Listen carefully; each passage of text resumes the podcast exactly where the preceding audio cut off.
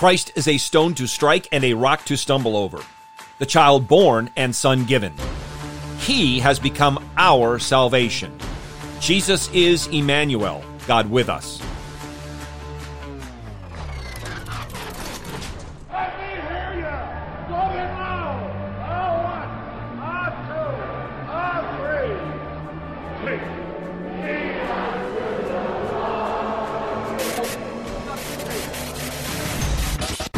Welcome to In the Bullpen Up and Ready, a ministry of developing contenders. The call has come. You need to get up and ready now. And look who's coming up.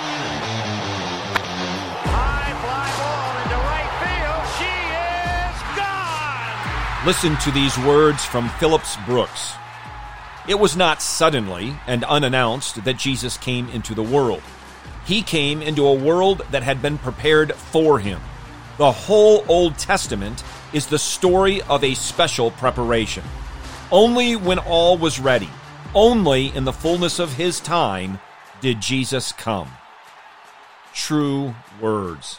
The entirety of the Old Testament announced the coming Messiah, and no single book more than the book of Isaiah. The first such announcement found in the prophet's book comes in chapter 7. Hear now God's word in Isaiah 7, verses 10 through 14. Then the Lord spoke again to Ahaz, saying, Ask a sign for yourself from the Lord your God, make it deep as Sheol or high as heaven. But Ahaz said, I will not ask, nor will I test the Lord. Then he said, Listen now, O house of David. Is it too slight a thing for you to try the patience of men, that you will try the patience of my God as well? Therefore, the Lord himself will give you a sign. Behold, a virgin will be with child, and bear a son, and she will call his name Emmanuel. Our text begins with the Lord speaking through Isaiah to King Ahaz. King Ahaz was guilty, guilty of putting his trust in the king of Assyria and lacking faith and trust in the sovereign and holy Lord over all creation. Then Ahaz is told to ask for a sign, any sign, no matter how deep or how high, an indication that nothing is outside of Yahweh's omnipotent reign and control. But Ahaz pretended humility. The problem was he had this pretended humility before the King of Kings, who knows the innermost thoughts and intents of the heart, even the heart of kings.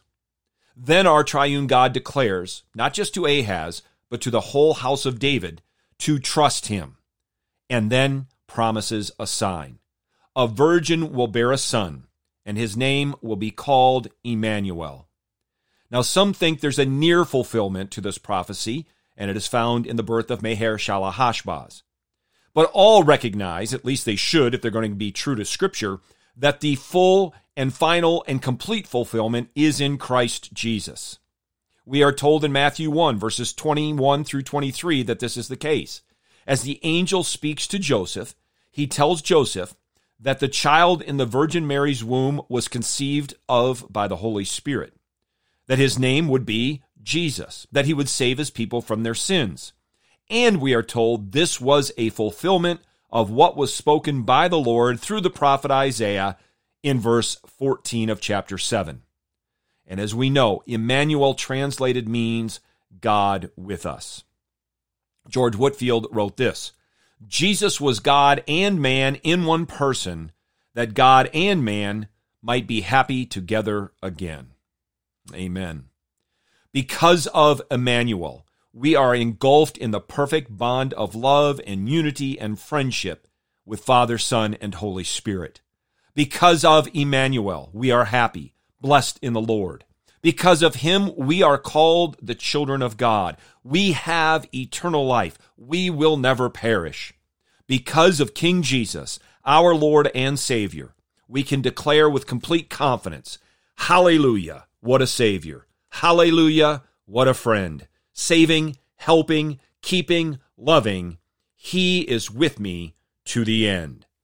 Get your eyes up, fixed on Jesus, the author and perfecter of faith, and be ready to deny yourself, take up your cross, and follow him.